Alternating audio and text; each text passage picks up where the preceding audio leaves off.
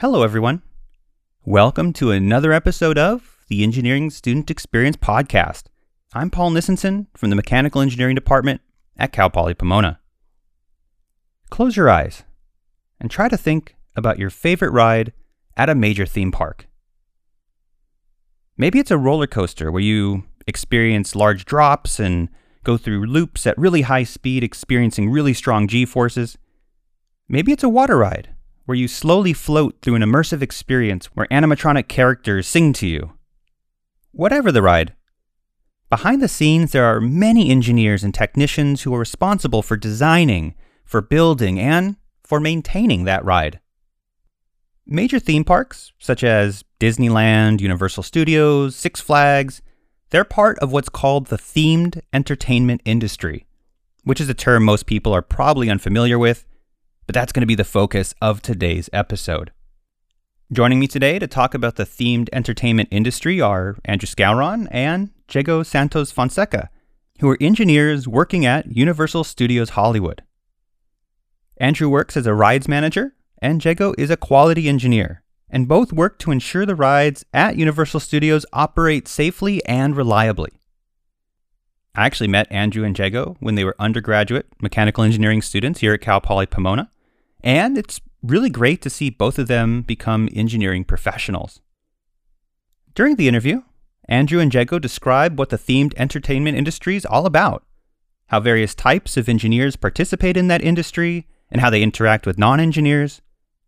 And if all of this sounds really interesting, Andrew and Jego also talk about how to improve your chances of landing a job in this field. We also touch upon how the coronavirus pandemic has impacted the themed entertainment industry, especially out here in California, where we have some of the strongest restrictions in the U S. Over the next year, I hope to bring you more interviews with practicing engineers to give you an idea of what day-to-day life is like for engineers in various industries. It can be a bit challenging to conduct these interviews through Zoom, like today's interview is conducted, but I'm slowly getting better at it, or at least I think I am, and I'm just grateful that we have the technology that allows me to continue this podcast throughout the pandemic. Before we jump into the interview, I wanted to mention that if you're enjoying this podcast, there are a few ways that you can support it. You can subscribe to the podcast using your favorite podcast app, such as Apple Podcasts, Stitcher, Google Play Music, Spotify, and many others. You can rate the podcast and leave comments on whatever app you use to listen to the podcast. And finally, you can help spread the word about the podcast by telling your friends, your family, anyone you think that would be interested in this podcast. If you have any comments about this episode, feel free to email me at tesepodcast at gmail dot com, and I'll place the email address in the show notes. I'll personally read each email and try my best to respond to all of them. All right, now it's time to learn about the themed entertainment industry from Andrew and Jego. I hope you enjoy this conversation. All right, well, I'm here with two guests today, Jego Santos and Andrew Skowron, who are engineers in a field that I think most engineering students probably haven't even considered as a career option, and that is the themed entertainment industry. So Andrew and Jego, welcome to the podcast. Thank you Thanks for, for having, having us. us. Thank you. So before we jump into what it's like to be an engineer uh, in this industry, I think it would be really helpful for the listeners if we get some background information about you both. So maybe we could start with Andrew.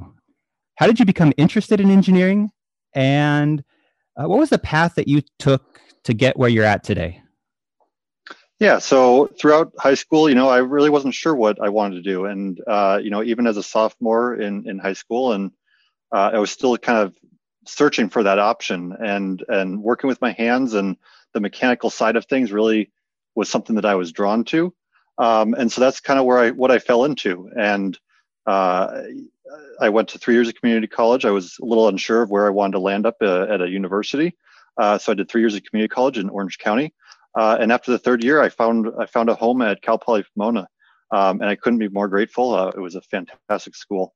Um, and I, I majored in mechanical engineering. And in my in my final year of, of school at Cal Poly Pomona, um, I thought I actually wanted to go into materials engineering um, and kind of focus in in the sporting goods industry, where um, using a lot of composites and and uh, you know plastics, polymers. But uh, as fate would have it, uh, after after I graduated, um, I, I didn't have any job set up. Um, it was wasn't until about six months later uh, when I landed here at, at Universal Studios.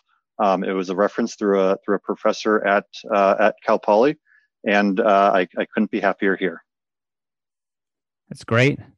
So, Jego, how did you become interested in engineering, and what was the path that you took to get where you're at today?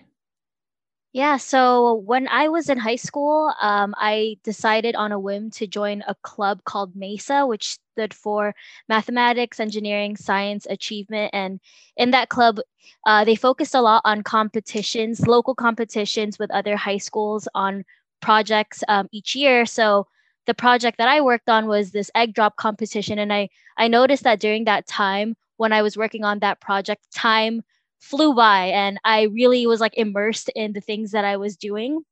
And that kind of opened up that path for me. And I really didn't have any exposure to the field of engineering. My family doesn't really have that background. So I kind of had to dive into that field and do some research myself.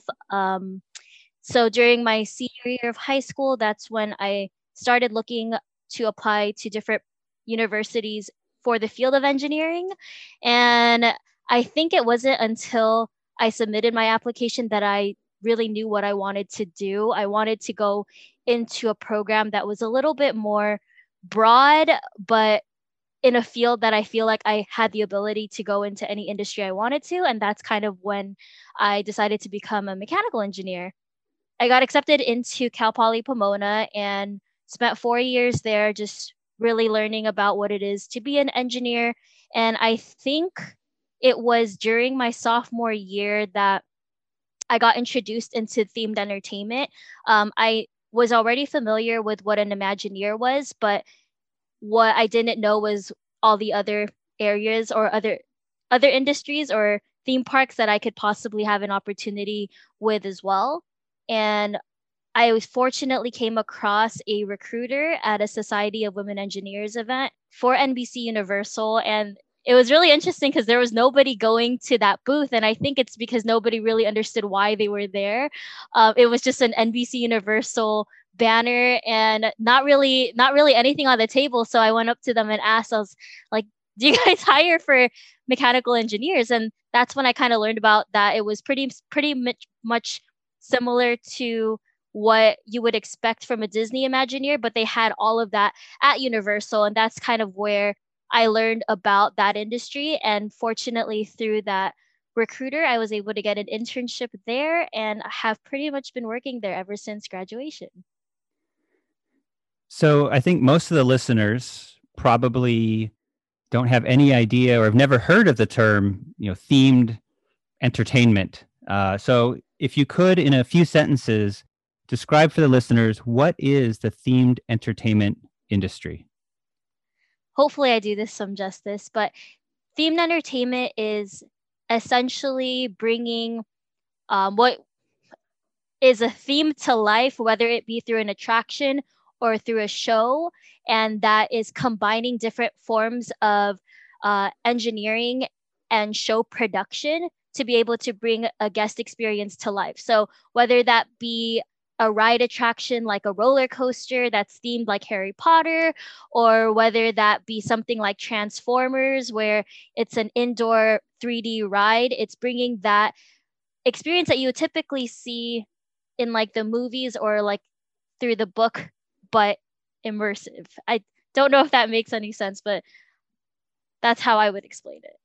Andrew, would you add anything else to that description? Yeah, I think it's it's all encompassing of the show that we put on for the guests, immersing them in, in that land and the engineering and the design work that comes from all aspects. You know, um, yeah, we have engineers, but we also have uh, those who have experience in the film industry and the and the theme costuming, and uh, really there are it, it is a whole such a wide variety of industries that sort of come together to make these immersive lands and experience for, for the guests possible. So when you both were first year engineering students, it sounded like you both really didn't have any idea that you would have uh, wound up uh, in this field. So uh, what I'm interested in knowing is, were, were there uh, various projects maybe in college that really sparked your interest? How did you eventually, you know, really get interested in this industry? Or was it just, hey, N B C Universal was offering this job, I'm going to take it. I'm going to take whatever job I can get. For me, it truly was a, I don't want to say on a whim, but I didn't know that this was an option. And, and you know, I know Jego, Jego has a little bit different of a perspective um, where we have individuals that work here uh, at our, at the company at Universal who have wanted to be in this industry for many, many years. And I, did, I had none of really that, that prior experience or knowledge of the industry. And I really wasn't a, a big theme park goer myself. And when I was offered the opportunity, uh, you know, it sounded, shoot, I get to work at Universal Studios and we're about to open Harry Potter Land, Wizarding World of Harry Potter uh, in twenty sixteen.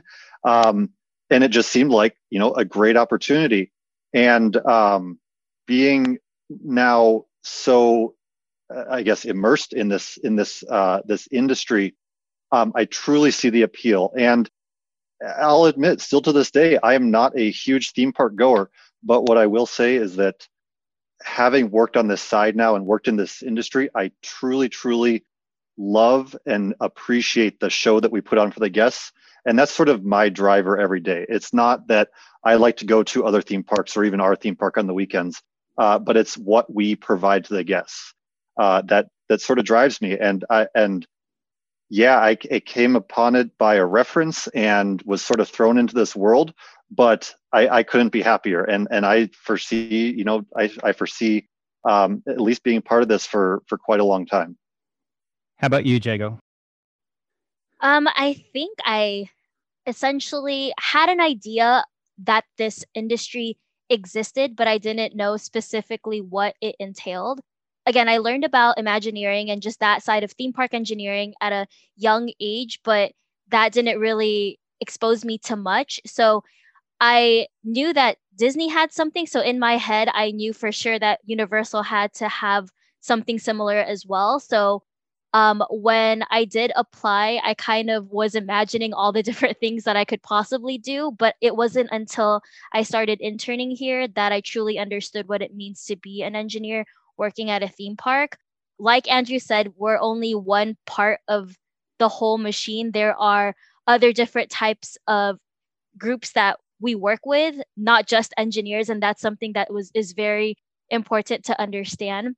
And I think that's what makes it more exciting is when you start working at a place like Universal, you're not just working from behind the desk, you are actually working inside the theme park itself. So I think that was kind of a reminder of just how exciting this field can be when every single day you're driving to the theme park and you see firsthand the work that you're doing. So hopefully I a- answered the question. Oh yeah, absolutely. So we're recording this episode in January twenty twenty-one. So we're in the middle of a pandemic now that hopefully will get better over time. Uh, but so pre-pandemic, which will hopefully be normal times that we'll all get back to eventually, what is or what was day-to-day life like for you uh, at your job? You know, what was your workplace like? Did you get to go about the park a lot? Were you working outdoors? Were you in a cubicle a lot? What was your day-to-day life like?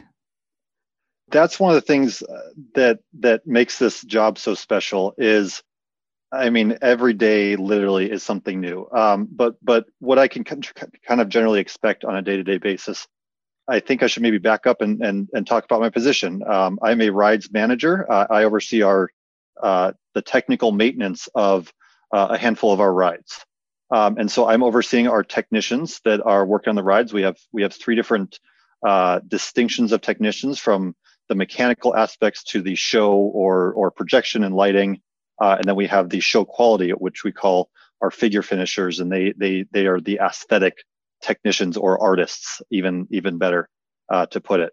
So really, my job function is to uh, is to give them the tools that they need to do their jobs and to ensure that the rides are safe uh, for the guests every day, uh, and to ensure that they look their best and and perform their best. Um, so that's really my primary function uh, in my position. Uh, so coming into a day of work, I'll usually get in pretty early.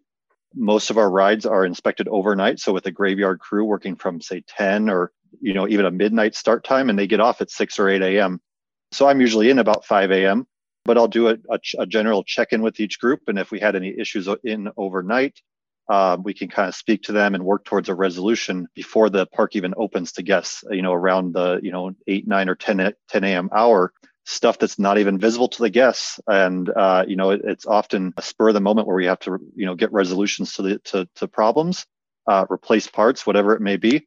Uh, but the goal is always to be ready for guests first thing in the morning. Uh, and have our rides ready. On top of that, uh, you know, once the ride is open, I have I have a number of hours where I'm still on site, uh, and really that's either catching up with longer-term projects, project planning, maintenance planning. Uh, it could be revising our maintenance procedures. It could be even looking at new opportunities for for reliability changes. Uh, reliability engineering is a huge part of our of our job function here, and really, yeah, like the long-term um planning aspects of of what we do here. Jego, what was your day-to-day experience like uh, before the pandemic happened? I actually started in uh working under Andrew actually when I was first hired on board. So uh about the first year and a half of my role at Universal, I was doing supporting pretty much the projects that Andrew was working on as well.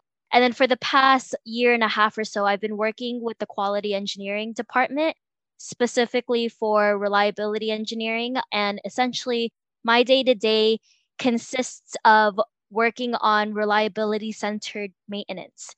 And just to kind of speak on that a little bit, it's our way of saying that we're trying to predict things before they fail as much as possible using data that we acquire from past experience. So based on logs that the technicians would pretty much generate as to how often they've changed a part or how often something fails, we use that to predict what we think we should have in terms of a maintenance practice and a maintenance timeline.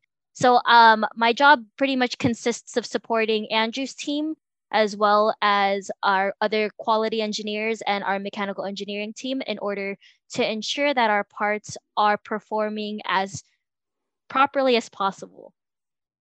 Yeah, I always find it amazing that you have these really large, complicated rides. And for the most part, they're always running when you go to a theme park. It's it's kind of it's kind of amazing. We uh, hope so. We try. So you've mentioned how you worked with artists and technicians, and I heard you, uh, Jego, just mention that you oversee some, or you work with some mechanical engineers. What I'm wondering is, what other kind of engineers do you interact with? Like, do you interact with electrical engineers or computer engineers? And what kind of jobs do those engineers often do? I got that question a lot when we were at the S W E National Conference, and there was people looking for internships because, you know, without having prior knowledge of this industry, you would assume that for a mechanical engineer, they would be doing strictly mechanical related stuff, or for a civil engineer, they'll be doing just that stuff. But in reality, what we look for when we're hiring engineers is just the broad depth of engineering knowledge.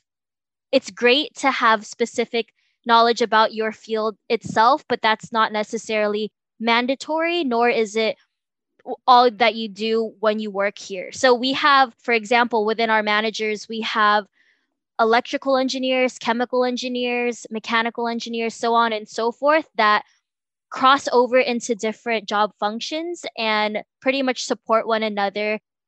What I mentioned earlier is we do have a mechanical engineering team, but that is, I would say, unique in, in, in regards to our particular department, because in general, all of the engineers pretty much support one another and aren't siloed in that in the group that they're a part of.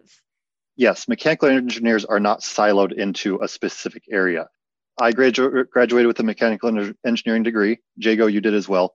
Uh, we have mechanical engineers that are rides managers that oversee our our, our maintenance. We have ride uh, mechanical engineers that, uh, like yourself, uh, on the quality uh, quality engineering team, we have mechanical engineers in mechanical engineering positions. Uh, we have mechanical engineers in our facilities team that are overseeing the, the building maintenance, H V A C systems and plumbing systems and that sort of thing. And I used mechanical engineering as an example, but like like Jego said, we have chemical engineers, we have electrical engineers. The I think that the um, the ability to learn and the ability to ultimately garner the skill set that you need is more important than initially right off the bat, the skill set that you, the knowledge that you do, do bring to the table. Um, I came in as, you know, f fresh out of school. Um, I didn't, I really hadn't had much experience with hydraulics, and essentially seventy-five percent of the venues I was overseeing right at the, at the outset was venues that were powered by hydraulic systems. Um, so it was something I really had to learn on the job with, talk with the technicians, learn from the technicians, which has been uh, the biggest thing for me in, in, in kind of learning the skill sets that I need to perform at my job. So based on what you're saying, do you think it would be accurate to say that there are a wide variety of options depending on, uh, regardless of which engineering degree you get? Or do you think that getting a certain type of engineering degree will make it easier to be hired in the themed uh, entertainment industry? I definitely don't think that it's impossible for you to get into this field. Let's say if you have an electrical engineering degree versus like a mechanical engineering degree. But I can I can say that it is a little bit uh, more uncommon to hire an aerospace engineer or like a uh, something like a materials and processing engineer, where it's a little bit more specialized yeah, in yeah. this field, just because it's it's not that we wouldn't we would ex exclude them. It's more so you have to have a compelling enough reason as to why you went into that field, and all of a sudden you are trying to go into exactly. our industry. Exactly. You know, during my interview process, they asked a, a lot about general projects that I worked on and how I engaged with teams and how those skill set can be applicable towards the theme park industry. So I think as long as you're able to make that connect, having Uh, more general backgrounds in engineering is, I think, a little bit more typical, but again, not impossible if you are in other areas of engineering. And and some of it too comes down to the equipment that we're that we're dealing with.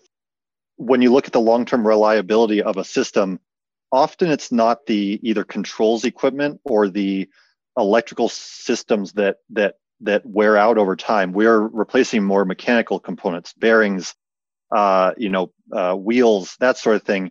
So we're, I think Jego and I, we're going to have to come in this to this speaking on a little bit more of the maintenance and reliability end, because I do know that the electrical engineering aspect, you know, the side of things and everything else leading up while you're building the ride, uh, designing that sort of thing, that absolutely comes into play. And I think there's such a wide variety of disciplines that you can have to come into the field.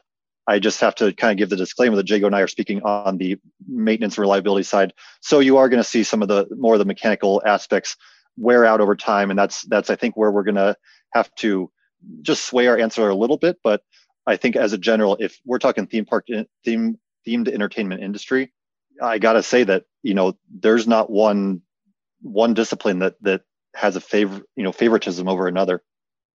So right now, what is the most popular ride at Universal Studios? I I'm think biased. You're biased? I'm biased. Okay, okay, let me rephrase it. Jego, give me your favorite ride. Okay, so my favorite ride, because I've worked in it, is the Harry Potter and the Forbidden Journey ride. But full disclaimer, I have motion sickness, so I can't go in that ride for like more than once a day without like getting nauseous. But I love it, and it's beautiful. Um, and that for sure is my favorite ride. Yeah, I'd have to agree. Uh, Harry Potter and the Forbidden Journey, just giving a little pitch here, uh, it kind of sits at the forefront of the technology available right now. And uh, I, I can't speak too much onto it because that's the, the magic of the Wizarding World of Harry Potter. But, you know, I, I'm sure there's there's some information out there on the internet that that uh, that you could look up. But uh, the, the yes, the forefront of the technology and, and the systems that they've integrated, just stuff that had never been done in the themed entertainment industry, in theme parks, in amusement parks. It had never been done prior to this ride. Um, so I, I, and it is so immersive, unlike anything else. The, the second you step into the queue line, lining up, um, you are immersed for the, you know, upwards of how, you know, from the either five minutes you're sitting in line or the two hours that you're standing in line, you are immersed in a story from the second you step in the, in the line to the second you get off the ride. And that's what's, that's what's so incredible. Now we have some other stuff coming up. I obviously can't speak on that, but at this moment, Harry Potter and for the, the Forbidden Journey is, is my top. So you've talked a bit about the, the long-term maintenance that would go into a, a ride like that. But for the initial design and, and the building of the ride, what kind of engineers would you typically uh, see involved in that? I know a lot of people are probably familiar with Imagineering. And well, for, for the listeners, maybe you could, uh, th- there are probably many who are, but probably many who aren't. And it would be helpful to uh, describe it. Uh, sure, let me back up for just a second. So um, Imagineering, uh, which is Disney's in-house, uh, essentially theme park engineering or themed entertainment engineering division, they they design and conceptualize the ride from the very beginning up until the grand opening date. So they are building the ride, designing it. Um, we have an equivalent team called Universal Creative, um, who does a very similar function as Disney Imagineering. In Universal Creative, we tend to, it's just, we, we've tended to use a lot of outside vendors to get the work done. So we may be looking for the special effects of the ride, may go out to one vendor, and the ride system itself may go out to another vendor. Um, I know Disney tends to keep things a little bit more in-house, uh, where their their Imagineering team is the ones actually designing the, the ride and the ride systems and the special effects. But looking at these vendors that we've worked with in the past, electrical engineers, controls engineers to design the, the control system, mechanical engineers to, to, to ensure that the structural integrity of the components are not only adequate, but meet and exceed uh, m- almost every industry out there, um, because really, in the end, at the end of the day, we are dealing with guests' life safety. Um, it's there's life we consider them life safety components. So um, the the factors of safety that we that we deal with are kind of on the scale of uh, the aerospace industry. If I if I had to relate it to something, so such a wide variety. Um, yeah, like I said, controls, electrical, mechanical. They're all utilized in the vendors developing this equipment for us. So to add on to what Andrew was saying, um, two parts that I wanted to add, in addition to, you know, the mechanical, electrical, controls engineering that we have, we also have civil engineers that deal with the layout of where we're going to put the ride and how it fits with the area that we're going to b- build it upon. One major thing that we started doing a lot more is including technical. So let me backtrack a little bit. So me and Andrew are part of the technical services department here at Universal. And again, as we mentioned before, that is primarily focused on maintenance and sustainment. And when you're designing a new ride, oftentimes you don't really think too much about how it's going to be maintained. And that's something that people like us have to deal with in the far future once it's actually time to change out a part. So um, Andrew, again, has firsthand experience of being part of projects where he's had to be that set of eyes and, you know, that person that had to give recommendations as to, hey, no, this is the best place to put this particular maintenance bay at, or this is the particular place we should add a hatch so that we can access this particular component at. And that's something where you You had the Universal Creative team, but you also have to make sure that there's people with maintenance backgrounds that work in that design process. So that's thought of and designed prior to the ride opening. So when you've described a lot of uh, sort of hands-on activities and lots of design activities, how much in your everyday jobs, how much report writing is there and how much presentations and trying to convince people of your ideas in there? In other words, how important are your communication skills in your day-to-day activities? Oh, uh, so I would say we don't communicate at all. I'm just, I'm just kidding. So um, as, as we mentioned, a lot of our job involves interacting with other people, whether it be technicians or operations personnel, or even within other engineers or, or business leaders, we are gen- we are communicating with other people frequently and pretty much every day for all of our jobs. So that is a big part of our our role. In regards to report writing, I think me and Andrew have a different amount that we would have to do because of the role of our our job. But I would say most of the time we're on the floor. I would say about like sixty percent of the time in my role, and the other forty percent we would be on our desk, you know, writing reports or emails or communicating with other personnel. In regards to presentations and meetings, that's something that pretty much either happens on a whim or I would say pretty regularly. And that's just, again, speaking from my particular department in my group.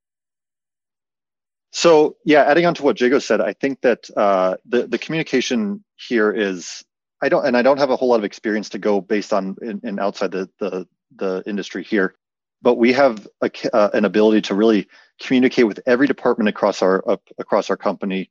Um, we could be speaking to many different departments any one given day.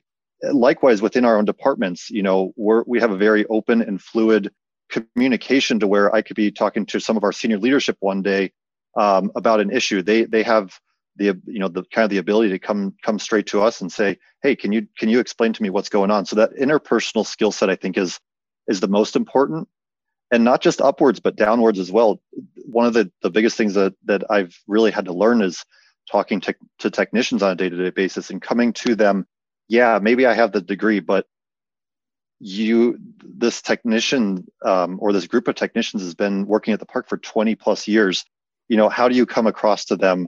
Uh, and the way that you present our, yourself is, it shows a lot. And we've, I can't say it's been without without issue in the past that, uh, you know, we've had some engineers who think that, you know, they, I don't want to say know-it-alls, but uh, that tends, tends to be a little bit of a stereotype of, of engineers.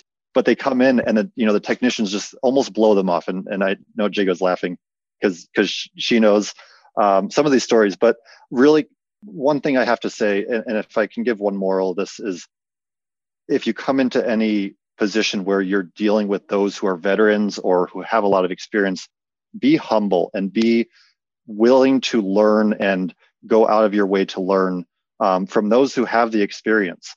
Uh, because it is going to go not only a long way for the knowledge that you have, but a long way in showing others that you're willing to learn and willing to put yourself out there like that. Yeah, definitely respecting those who have that institutional knowledge can be very important, I think, exactly. In any job site. Exactly, yeah. And sorry, if I may add, I, I definitely want to to add to that and say that it is really important to know your audience because, you know, speaking to technician versus spe- speaking to someone in operations, you're not using the same nomenclature that you would necessarily use to convince them of one thing or another. It's really important to to understand what it is that is important to that particular group and kind of just cater around that. So,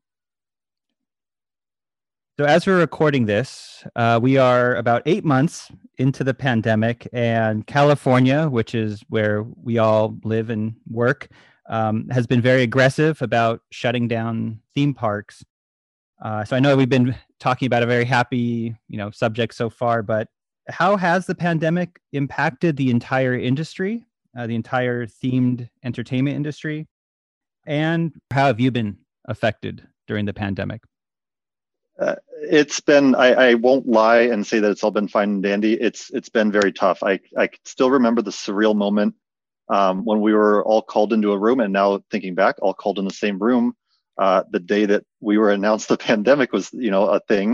Uh, it was probably not the greatest, but it, it's it's been extremely challenging. We've, um, I, I think, you know, there's a lot of uh, been a lot of stories out there. Disney and Universal have had a, you know, had to take big hits in terms of their their staffing right now. So I'm, I've been fortunate to to be kept on site with a with a handful of our technicians. Um, and really our, our function right now is to, to is actually two things. One is to keep our systems moving and keep them kind of awake. Um, we run our rides uh, maybe two times per week. Um, this is to keep a lot of our urethane wheels round, keep them from flat spotting, keep our gearboxes lubricated. We've actually, something we really had never considered was hydraulic oil getting too cold. Uh, we had some systems that the first week that we shut down, we hadn't turned them on in about a week, and there was a low, low temperature cutoff that the system prevented us from even turning turning it back on, which was something that we had never experienced before, because really on a normal day, we the, the, the oil may only be sitting for maybe four or five hours, and we're starting right back up for the next day. So those were some some definitely some learning experiences. We've also been given some some leeway and, and a little bit here and there on some some projects that we know we had to do. We at the time didn't know when we'd have the ch- chance to do them. If it's a, a a ride that has to be down for for a number of days to get the project done, and I've been we've been fortunate that our senior leadership has has given us the green light on to to do some of the stuff that um, really we've been we've had to put off for a little while.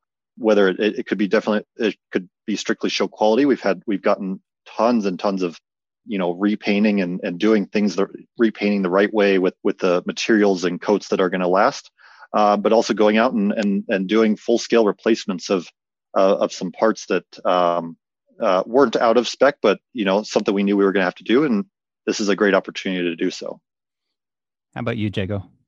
So I clearly remember um, having a conversation at the coffee station with one of my coworkers, and he was like, you know, I'm surprised we're not closing down yet. I feel like we're going to close down within the next couple of days. And I was just, it, it was hard for me to really process that because, you know, you know, Universal doesn't close. We don't close for holidays. We're operating pretty much twenty-four seven.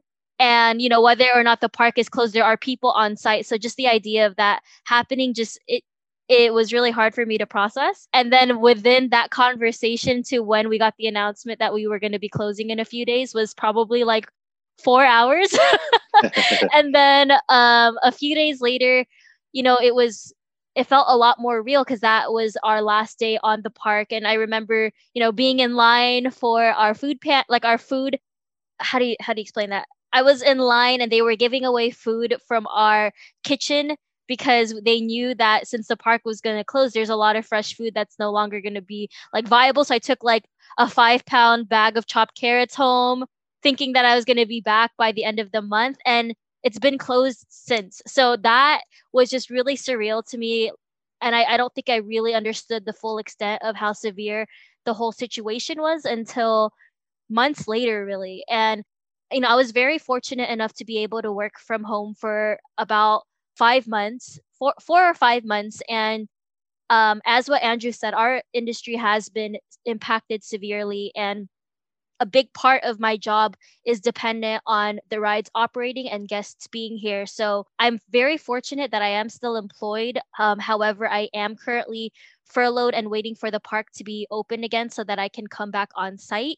But with that being said, it it has taken a toll on the entire industry, and it is something that, um, you know, I definitely took for granted in the past, and we just can't wait until everything goes back to normal again. Yeah. Yeah, I live relatively close to Disneyland, and one of the main streets that goes near Disneyland is Harbor Boulevard, and on a typical day, The, if you would be driving along that street, you'd see thousands and thousands of people with Mickey Mouse ears and Disney gear on, and thousands of people with convention center badges on because uh, the Anaheim Convention Center is right nearby too. And it's just a ghost town. And there's all these hotels and restaurants and other things as well that have been impacted. And, and, and like you mentioned, um, I think prior to this pandemic happening, there was a lot of talk about how this era of theme parks was considered like the golden age of theme parks. You know, Disney was competing with Universal, and there was just groundbreaking technology after groundbreaking technology that was coming out, and it was a very, very exciting time. So definitely not something that I think either company or even, you know, beyond Universal and Disney could have ever expected. So um, it, it's it's going to be quite a feat to to see how things are going to be after this. But that being said, I think all of us are just waiting for things to go back to normal. So Jego, while you've been furloughed, is there anything that you've been doing with your with your time?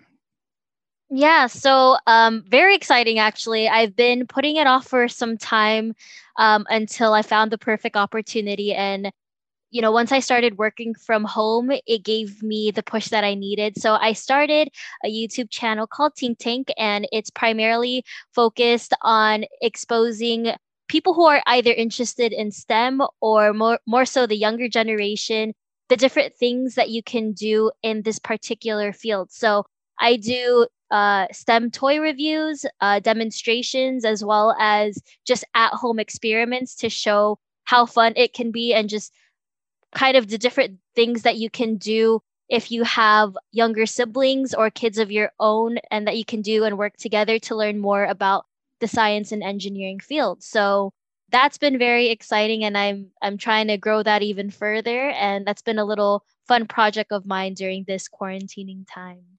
No, it's great that you're finding something to do with your time. And uh, I know for me, uh, I've made several episodes about the pandemic, because this is hopefully, we'll see, hopefully this will be a once in a lifetime opportunity for certain things. We'll we'll see about that. So if someone is interested in working in this field, maybe they're a high school student now or a second year engineering student in college, how can they better prepare themselves to be hired in this field? Um, and is there is there certain engineering courses or non-engineering courses that they can take to become better prepared? I didn't really find out about these particular resources until after I graduated. But as Andrew mentioned earlier, we have a lot of people that we work with that have known that they wanted to be in this industry for a very long time. And based on their experiences, they've introduced us to these different resources that they were a part of while they were in college before they got into the industry. And one of those is a, co- a club called the T E A, which is the Themed Entertainment Association. There's also different conventions and clubs like that that they can be a part of, where there are theme park engineers and themed entertainment engineers that they can network with, and, you know, possibly have exposure to internships and other opportunities before they're even, you know, made public on on their their company site, and just kind of get exposure to the theme park industry if they want to learn more about that. Now, in regards to special classes, you know, if your school so happens to have a entertainment industry type of course, obviously take that course. It would get you a better opportunity and, and, and chance to learn more about what it is that we do. But in the case that you don't, just having any type of project experience at all where you're working in a team and you, you have to communicate with others, I think will generally help you prepare for this type of industry. Yeah, and I, and to add on to that, I think that, you know, themed entertainment is a difficult one to, there are no, generally no specialty classes. What I would recommend, if if this is truly something that you want to look into or try and pursue, um, is is showing the interest. Like Diego men- mentioned, T E A, um, a couple of our Cal Poly uh, schools in California have T E A associations, local student chapters. Reach out to them. I know there's themed entertainment clubs elsewhere outside of school. But on top of that, don't just look at the the providers of the entertainment, so the Universal and the Disney and the Six Flags and the SeaWorld and the Legoland, like we have here in California. Look, there are hundreds of companies in across many, many different industries that provide services to us. And looking towards those and finding those companies that maybe provide, you know, there's companies out there that provide animated figures. They design and, and manufacture animated figures for, for attractions. There, there's ride system vendors um, and manufacturers. Finding those companies can really get your foot uh, your foot in the door.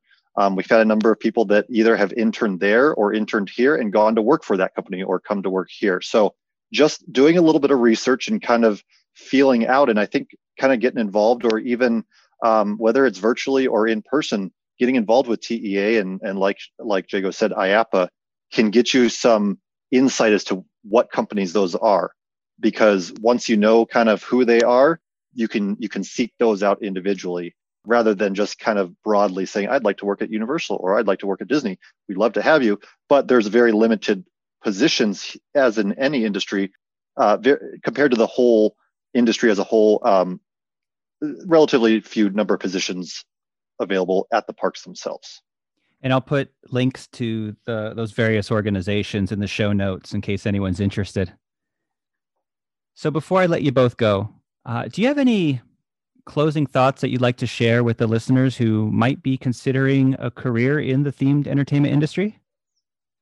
Yeah, I do. One thing I like to talk about when I'm when I'm talking to individuals that are um, either coming through high school or coming through colleges even, I like to give the example that I didn't know I graduated my undergrad with without an idea of where I wanted to end up. Yeah, I thought I had a kind of an industry I wanted to go into, uh, but it wasn't even till after that, after I graduated, that I that I found uh, the the themed entertainment industry.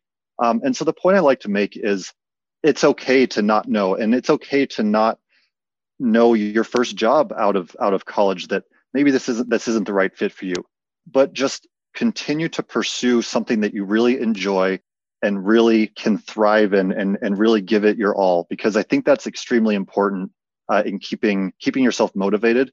I didn't know that theme what I was getting myself into to, to themed entertainment. I didn't.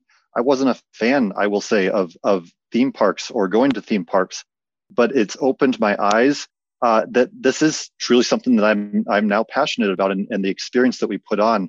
And it doesn't have to be themed entertainment, is my point, whether it's automotive industry or manufacturing or whatever, but find an industry and continue to pursue for that industry where you think you could be successful and, and truly like to do what you're going to do, because it's going to give you the drive and the motivation to do great things. Yeah, and to finish that off, um, definitely use the resources around you, whether that be just talking to your professors, joining clubs, trying to get as active and as you can possibly get in your campus, because again, you're only an undergrad, an undergraduate student once, and once you're out of college, those resources are no longer as available for you. So definitely take advantage of what you can as much as possible. Um, for me, I wouldn't have been able to have this opportunity at Universal if it wasn't for the Society of Women Engineers. I went to the conference and I was able to talk to a recruiter there.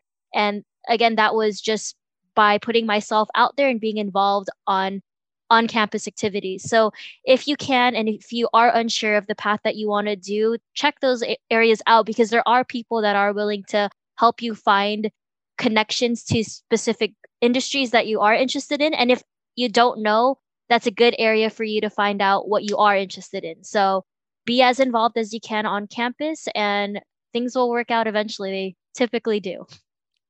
That's some great advice.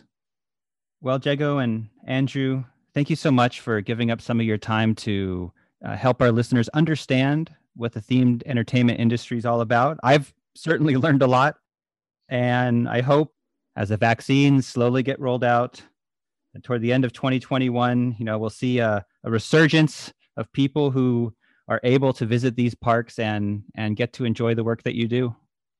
Well, thank you for having us. We, we truly appreciate it, and we love we love talking about it. I can tell you that. I can tell the passion in your voice. It was very fun.